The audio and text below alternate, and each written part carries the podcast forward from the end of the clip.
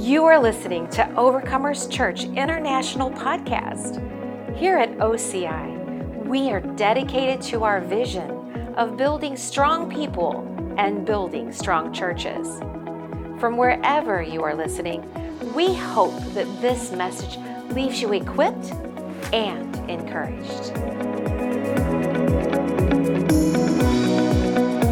Uh, the Lord has really placed something very strong on my heart uh, concerning the story of the prodigal son. And if you want to go ahead and turn to Luke chapter 15, I'm going to share from this today. And this is something, this is my favorite parable in the whole Bible. And uh, just the more I re- have read it over the years, the more it has just continued to expound and, and expand. And God give me more revelation on it. But I think everybody can relate to the story of the prodigal son on some level because we've all been wayward uh, uh, on some level. And i mean i mean everybody has been and i've been a believer since i was seven and before that i didn't really do anything wrong hardly. And so you know i've been serving the lord my whole life but yet we've all encountered times we've all had times where we've not done things like we wanted we've been wayward in our mind or our actions or whatever. And it's so awesome to think about the fact that god is so loving he's so forgiving he's so gracious and he welcomes us in. And as i was uh, I was, I was writing is what I was doing and uh, working on this particular book, and I was uh, writing some things about the prodigal son.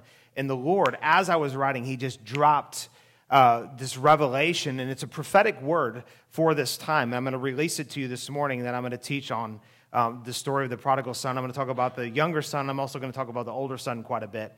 But as I was writing, the Lord told me and He spoke to me and He said, In this great awakening, and in case you haven't been awakened to the fact that we are in a third great awakening, I'm telling you, you watch. It's building, there is more, and there's more happening in the earth. And the Lord said, During this great awakening, there will be three awakenings within the awakening. The first awakening will be a, a, an awakening of reason. This is what's going to happen to people. It's going to be an awakening of reason. They're going to come to themselves and realize that there is something better in the house of God with God than there is in their life. The second awakening that's going to happen in this third great awakening is an, is an uncommon mercy. People are going to be awakened to the uncommon and unexpected and undeserved mercy of God. The third great awakening that's going to happen within this great awakening is something that the earth has never experienced before in its fullness, and it's unexpected, undeserved, and uncommon favor, like the earth and like the people of God have never seen or witnessed before. And it's coming on the earth. It's coming in our time. And there is, in Romans chapter 8, it talks about how that the earth is groaning and it's longing for the, the resurrection life of God within the saints, within the sons and daughters of God to be manifest in the earth. And when Jesus comes and, and, he, and we're caught up with him, and then there's a time of tribulation, and then after that is over, there's a thousand year millennial reign. And during that millennial reign, things are going to be put back in order because King Jesus is going to be seated on the throne. But also, we, the ones that are possessed with the Spirit of God, we that have been recreated in the image of God are going to reign and rule with him, and everything is going to be set back in order. Praise God.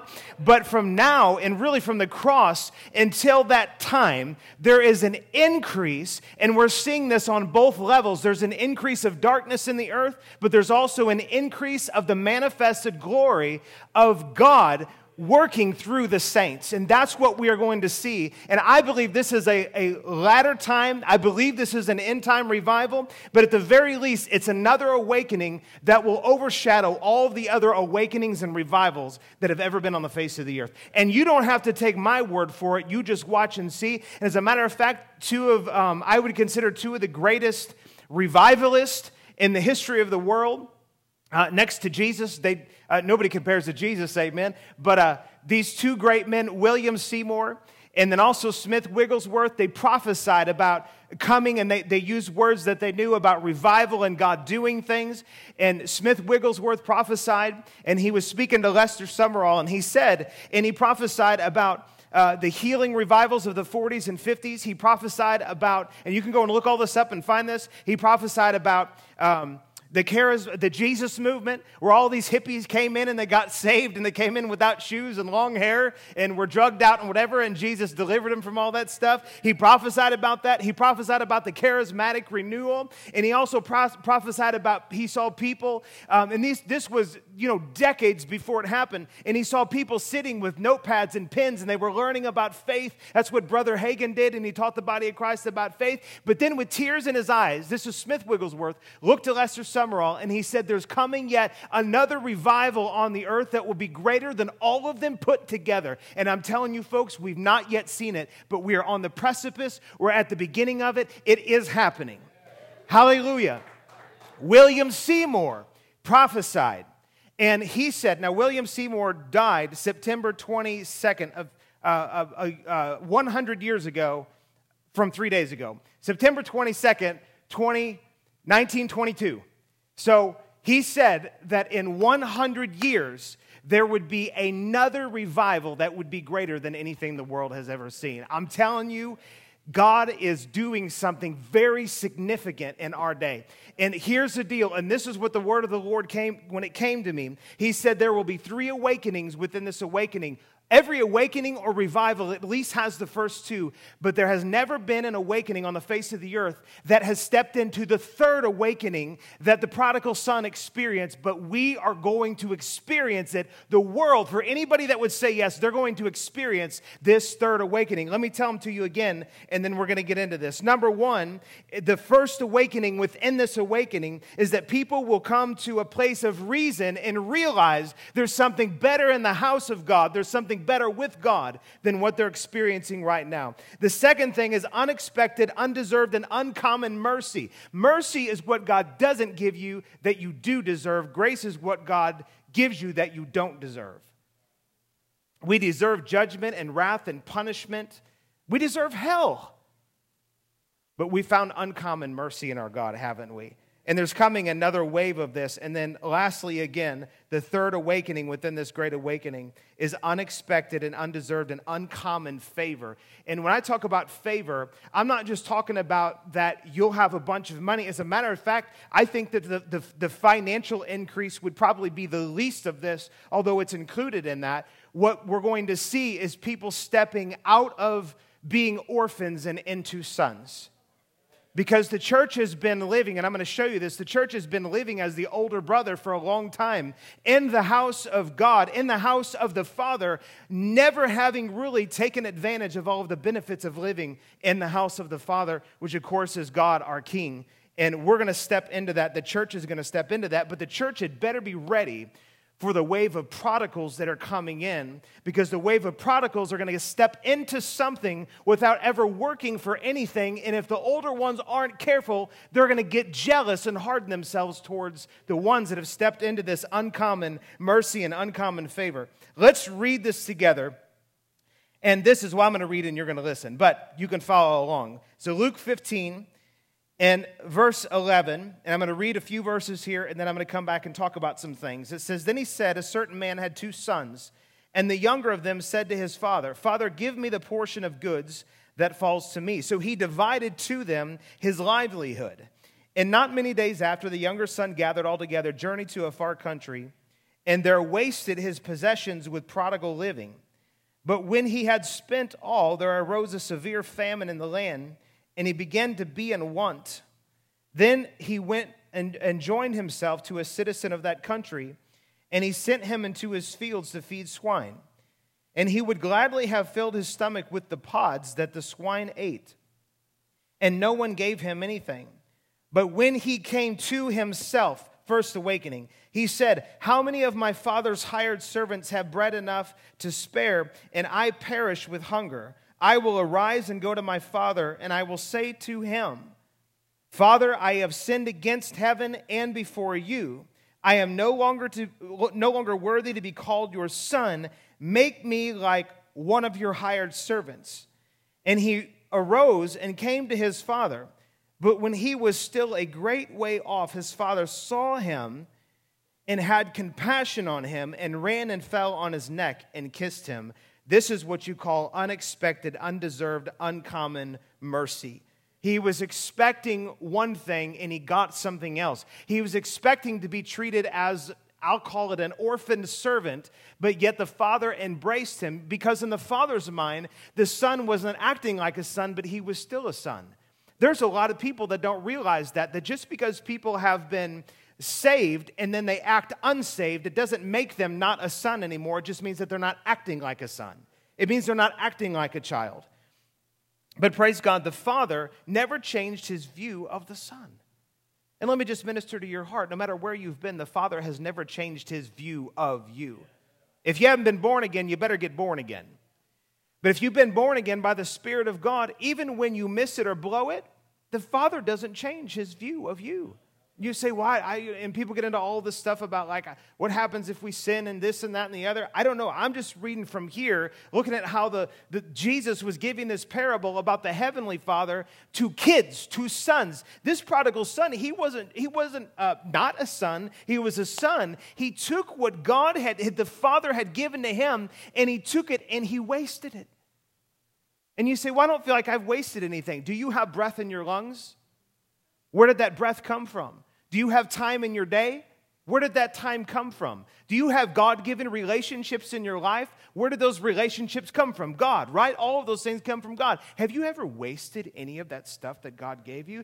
That's what you call prodigal living. It may not be super intentional, but that's the thing about uh, being a prodigal. Sometimes it's not always intentionally doing the wrong thing, but it's that you're not intentional to do the right things. And if you're not right, you're not right. But God doesn't ever look at us and say, they've done this and this and this, they're out, they're no longer my kid. We, once you're a kid of God, you're always a kid of God. Hallelujah. And I can hear religious people turn over in their grave, but that's okay. Hallelujah. Let me go on and continue reading this. And in verse uh, 20, now this is really important. It says, He arose, came to his father, but when he was still a great way off, and I read that whole verse, verse 21 is where I meant to go. And it says, And the son said to him, Father, now remember, he had rehearsed beforehand what he was going to say to the Father. Remember that? And so here he is getting ready to say what he had rehearsed to his father. And he said, And the son said to him, Father, I have sinned against heaven and in your sight, and I'm no longer worthy to be called your son. But the father said to his servants, Bring out the best and all of the stuff, and I'll get into that in a moment. But you notice that there was something left off from here. Because if you go back and read, and in fact, let's go back and look up in verse 18. And it says, This is what he'll say to his father. He said, For I have sinned against heaven and before you. I'm no longer worthy to be called your son.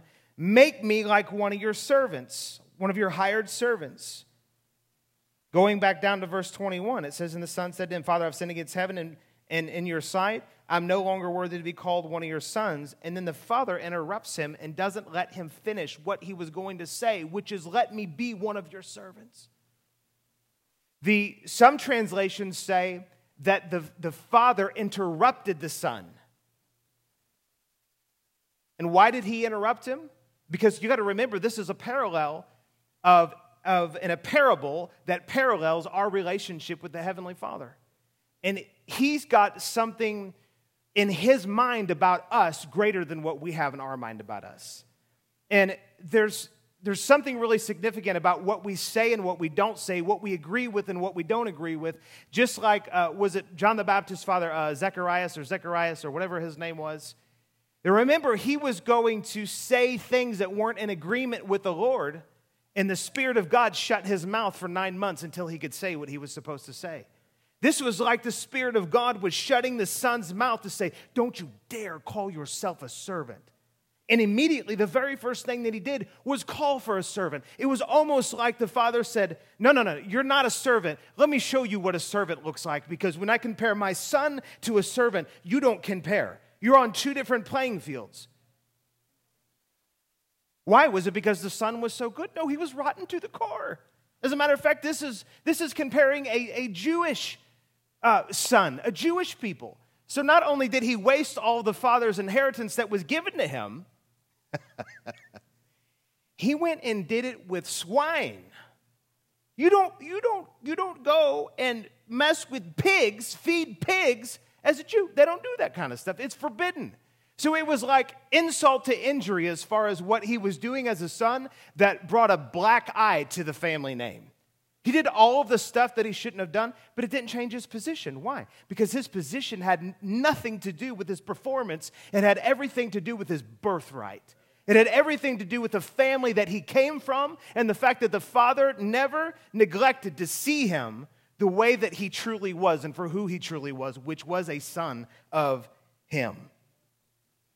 My God, isn't that awesome? Wow. Father, you have our full permission to interrupt us when we begin to spout things that are opposite of what you say of us. You have our full permission and full bless. In fact, we ask for a spirit of interruption on our tongue. Thank you, Lord, that at the right time we get the numb tongue and we just can't talk. Amen. Man, it's so good. So let me continue reading. It says, But the father said to his servant, Bring out the best robe and put it on him, and put a ring on his hand and sandals on his feet, and bring the fatted calf here and kill it, and let us eat and be merry. I want you to notice, notice these different things that the father did, and these were, these were gifts, but they were more than gifts, they were expression of position. They were expression of position. The robe represents a royal identity. The robe represents royal identity. You understand that these things were put in this parable so that we could read it and realize what it is that the Father has for us. And this is one of the this is part of the coming into uncommon favor is that when we step into what the Lord has for us, um, it's not, it is about manifestation, but before that, it's about revelation. Because what you believe is what you will manifest in your life. Thinking determines your faith or what you believe, and what you believe, if you come into agreement with it and speak, will determine what you walk in in your life. And we don't want to just be, uh, a, have a title only of being sons of the king.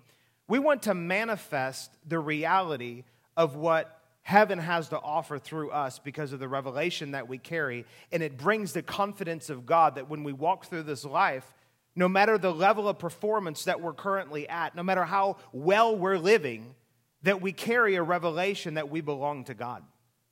And when you put a robe on, and a, a robe is represented uh, as, represents righteousness. And righteousness is not just about being right with God. This is something that has exploded in my, my heart in the last, the last six months. Is that I, I teach on righteousness by faith, which is basically that you're made right with God through faith and not through your works. How many all can agree with that? But the Lord began to really bring my understanding to another level.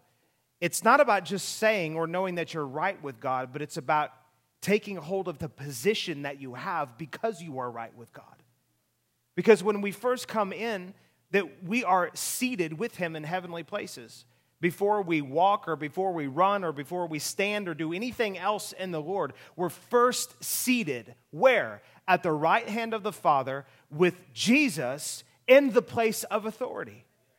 And how are we able to do that? Because we are considered royalty.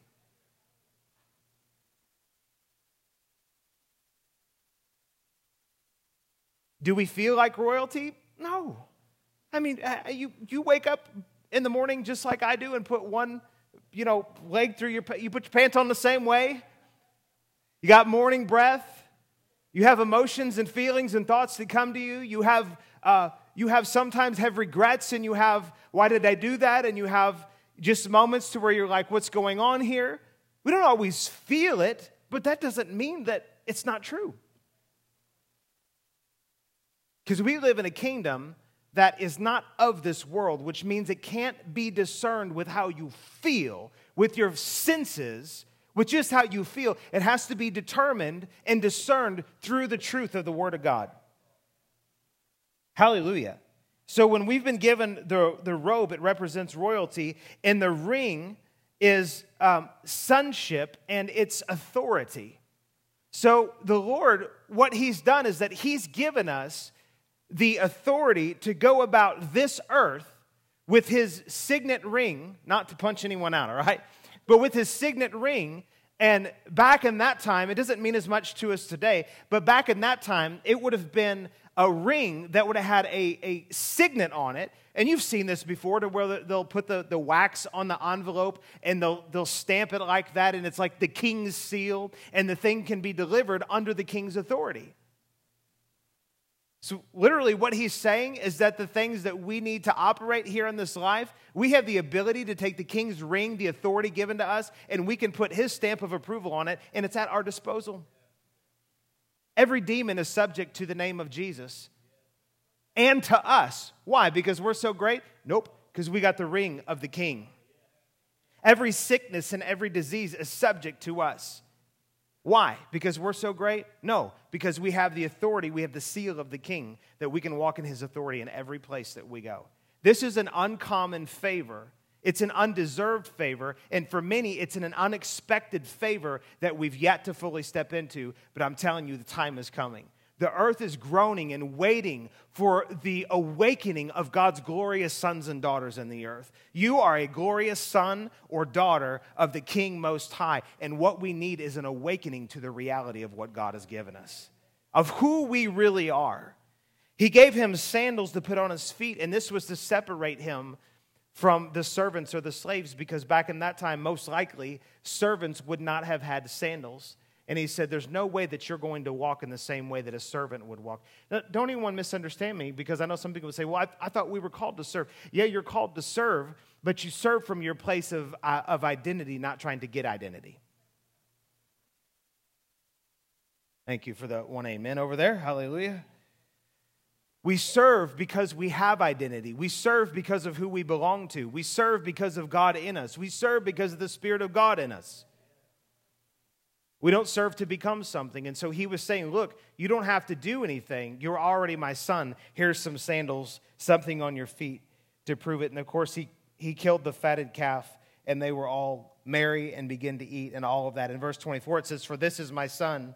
Um, was for this my son was dead and is alive again he was lost and is found and they began to be merry now his older son was in the field. This is where I want to hit here for a few minutes. The older son was in the field. Listen, the older son was where? In the field.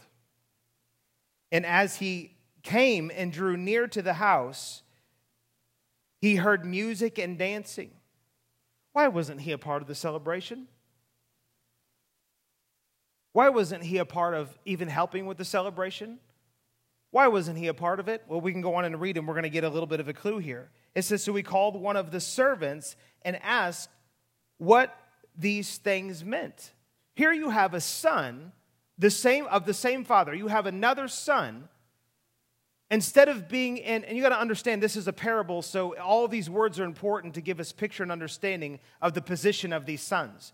So instead of being in the house with his father, he was out working in the field. Now, there's nothing wrong with working a natural job, and there's nothing wrong with ser- serving and loving people. We got to be able to differentiate that.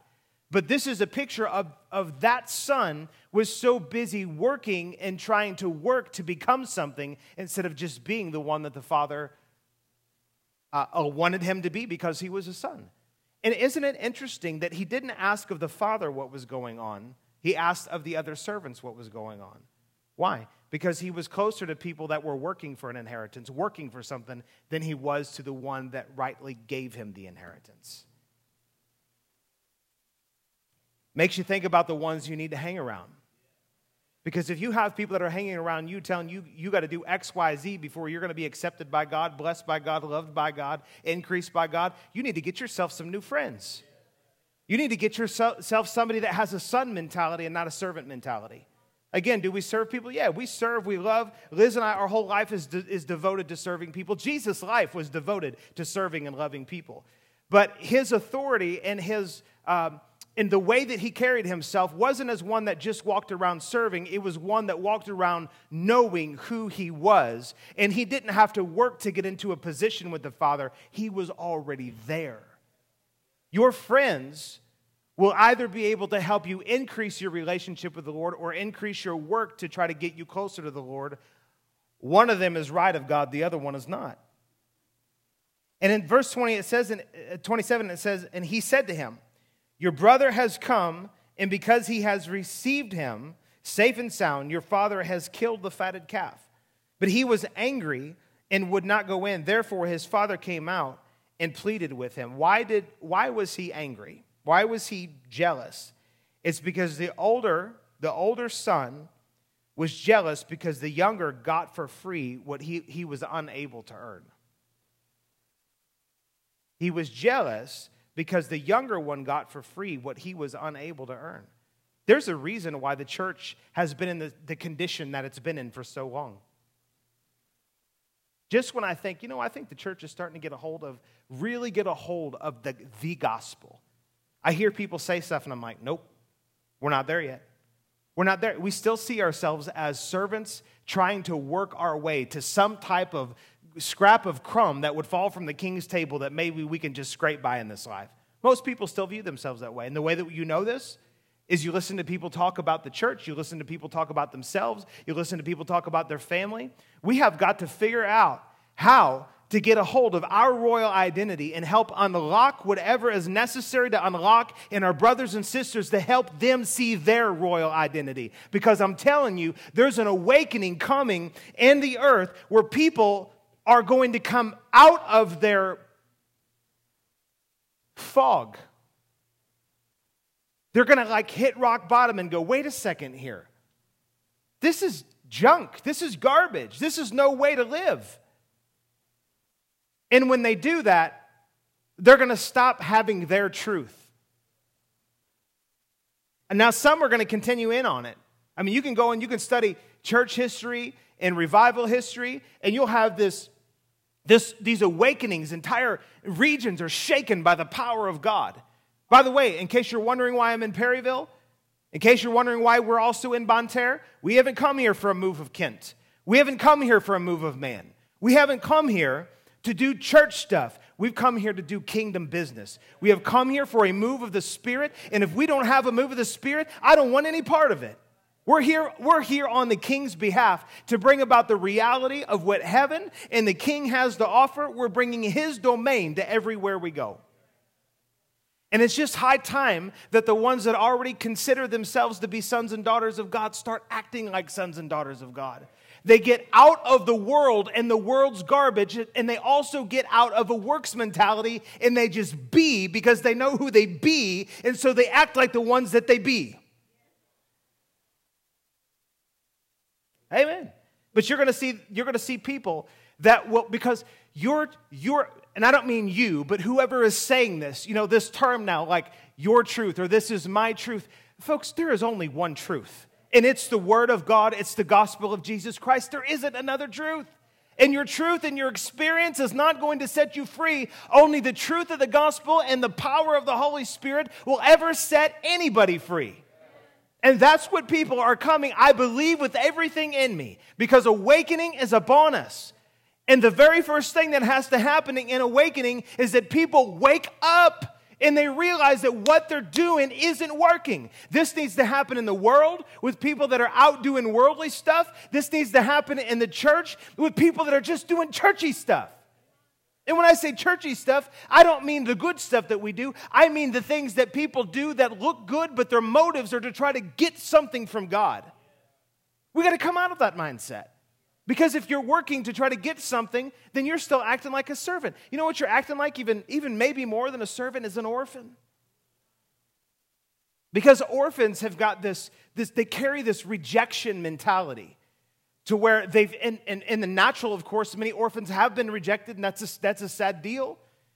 But spiritually, people don't realize it's like, yes, they say yes to Jesus, and they're like, yes, God, I have to have you. But they come in and they've found a measure of mercy, but they've never stepped into favor. They've never stepped into the fulfillment and the fullness of having all of what God has to offer them. It's because they still think like an orphan. The church isn't full of sons, it's full of orphans. I'm, I'm speaking broad here. I, I, know most of you, I'm preaching to the choir here. Amen. You are, you are confident sons and daughters, and you that confidence is rising in you. You're becoming more stronger and more powerful, more robust in your faith, more ready to go, more ready to move forward all the time. But as a whole, most people act like orphans. Why do they act like orphans? Or an illegitimate son, maybe? Why do they act like that? It's because they really don't know who they are and what they've been given. It's a new day. A new day is on us. Amen? Now, let me continue reading. It says, But he was angry and would not go in. Therefore, his father came out and pleaded with him. Oh, my God. There's so much I could say there, but Jesus, I don't have time. Listen, let me just say that the Father is pleading with, with you and I to just grow up and get over ourselves and just enjoy being with Him. Amen. And quit. I mean, to me, this looks like this looks like people that are offended. And the father's like, please come back in. I've got great things in store for you. And they're like, well, they, uh, they, uh, uh, and that's what, that's all you hear.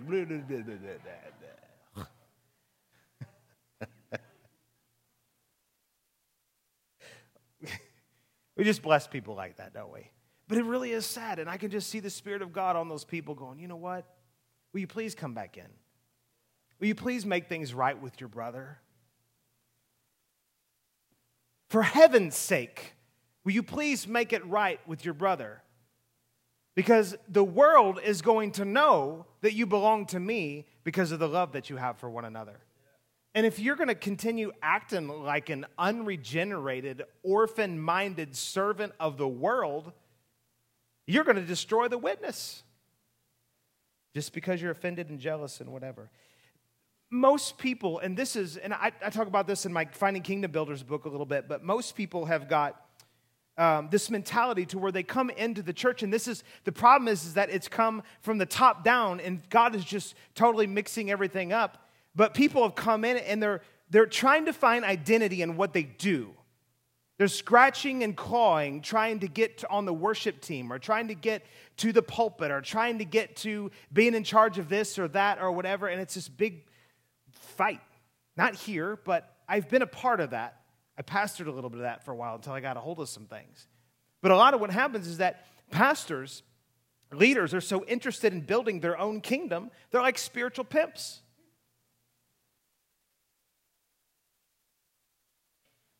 And they're prostituting people's gifts for their own benefit.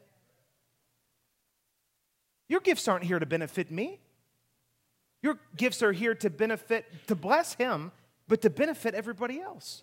And if people can come in and find their identity in just who they are and not in their function, not in what they're doing, then instead of their function or their gifting becomes something that is like this catfight of trying to get their place, they just be who they are, and instead of being sour, they're sweet.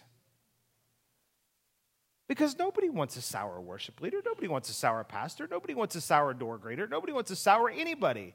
We need sweet people. But if people feel like that they have to be able to uh, like rise to this level or do this thing before they're accepted or before they have position, if they think that way, those, those, that's where fights start. And most of the time, the reason this happens is because you have leaders over churches who are struggling with their own identity so bad, they've made everybody else's gifting revolve around making their go, theirs go to the higher level. That's not what church is about. Can I get a big amen? All right, hallelujah. Let me finish reading here. It says, So he answered and said to his father, Lo, these many years I have been serving you. Look at the language here. Oh my gosh. I never transgress your commandment at any time, and yet you never gave me a young goat that I make merry with my friends. I want to talk about me. I want to talk about I. I want to talk about number one. Oh, my, me, my. What I think, what I like, what I know, what I want, I see. I don't listen to country, by the way, but I do know that song. I, I basically live my life in a song in my head, which on my live yesterday morning, oh my gosh, you watched my live yesterday morning. Yeah, you know. Four people? You guys need to watch our live Saturday mornings. Okay, seven people, thank you. Yeah, well, I mentioned something about emotional healing in the Marvin Gaye song, but that it, it ain't emotional healing. And so, anyways, so I don't have any identity in whether I'm fully 100% all the time perfect. Amen. My identity's in Christ. My dad's laughing back there. We're cut from the same cloth and we, we think in terms of songs a lot, you know, but you don't always get it right. But this guy was singing this song that was all about him. It was all about me. But really, it wasn't just that it was just about him. He was saying, Look what I have done. Where's my portion? And that goes to show you that your portion doesn't come to you because of what you do. Your portion comes to you because you know who you are. And you say, well, the other son didn't, didn't know who, who he was. That's true.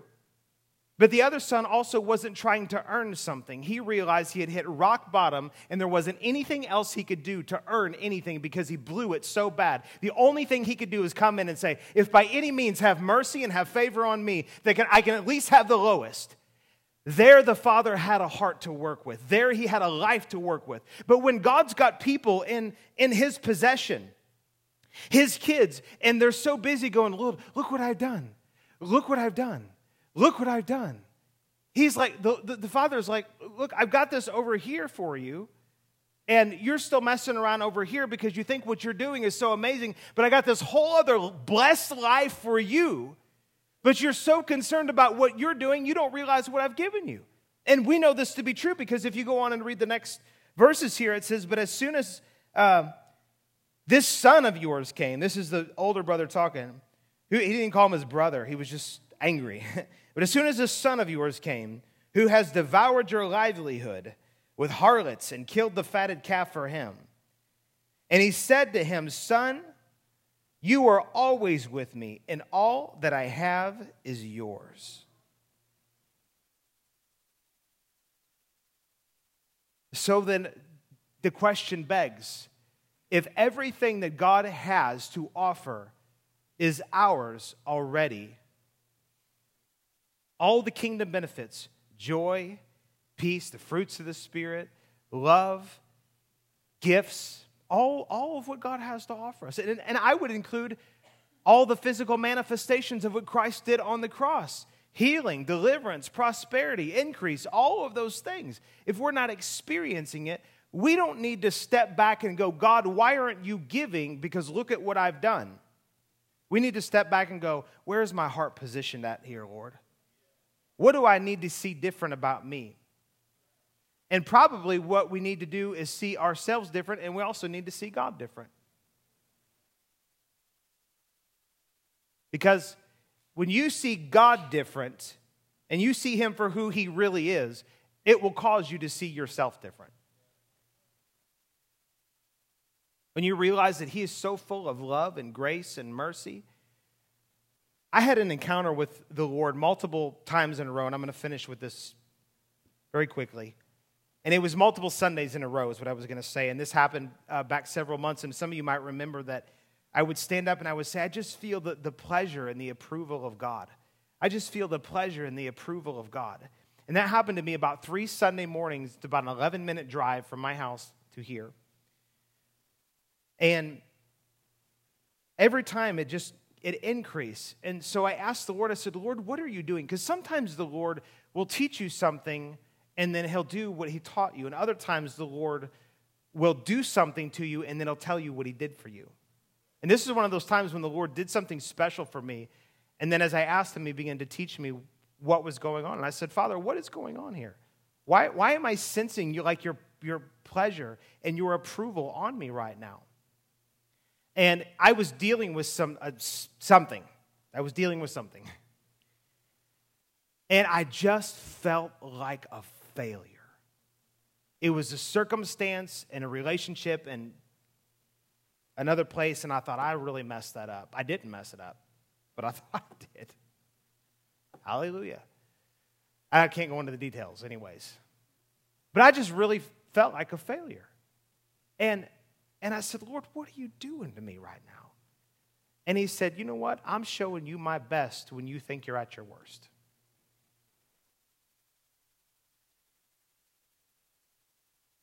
And he said, I approve of you. And if I approve of you, who are you not to approve of you, Kent? And so, you know what I did? I repented.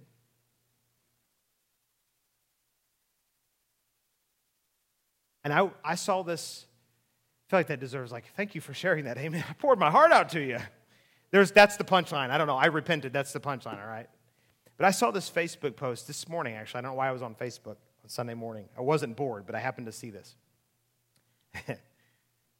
and this guy made this statement. He said, he said, grace brings humility. Humility doesn't bring grace. And I thought, chicken or the egg kind of thing. And it probably goes both ways. When you experience the grace of God and really experience it, it will cause you to come to a place of like, wow, I've been working too hard on my own strength. I'm going to humble myself. But I've also found that when we will humble ourselves is when we will experience the greatest measure of God's grace in our life. And for me, that's I just live on that place of going, Lord, what do you need to tell me? What do you need me to deal with? What do you need me to get out of the way? Because if there's any and every blessing that the Father has for us as sons and daughters within His domain that are readily available to us, just like the prodigal son, I mean, just like the older brother of the prodigal son, that the father was saying, You've been with me all along, and all of this stuff is available to you. Why didn't the son partake of what was available to him? What was he missing? And I think the simple answer is he was still in a performance mentality trying to feel like he had to cross all of his T's and dot all of his I's before things would really work out. I don't know about you all, but I can relate, I can relate to that. I can relate to it. And when you have the Lord say, I, want you to do this, or I want you to go to this direct direction, I want you to, to, for me to pastor and to do the things that we're doing, you know, it can be really easy to look in the mirror and just be like, I can't do this. And the truth is, is I can't do it. And you know the truth about your life? You can't do it but with God you can. And Paul found his greatest favor and he found God's sufficiency and God's strength when he acknowledged, and the, the most translation call it an infirmity. I don't believe that it was a sickness, it was just a weakness in his flesh. When he acknowledged that he had a weakness that was limiting him, is when he found the strength of God to do the thing that God was calling him to do. If God is changing your life through this ministry, join us in reaching others by partnering with us today. If you would like to give or would like more information on how we are making a difference, visit OvercomersChurchInternational.com.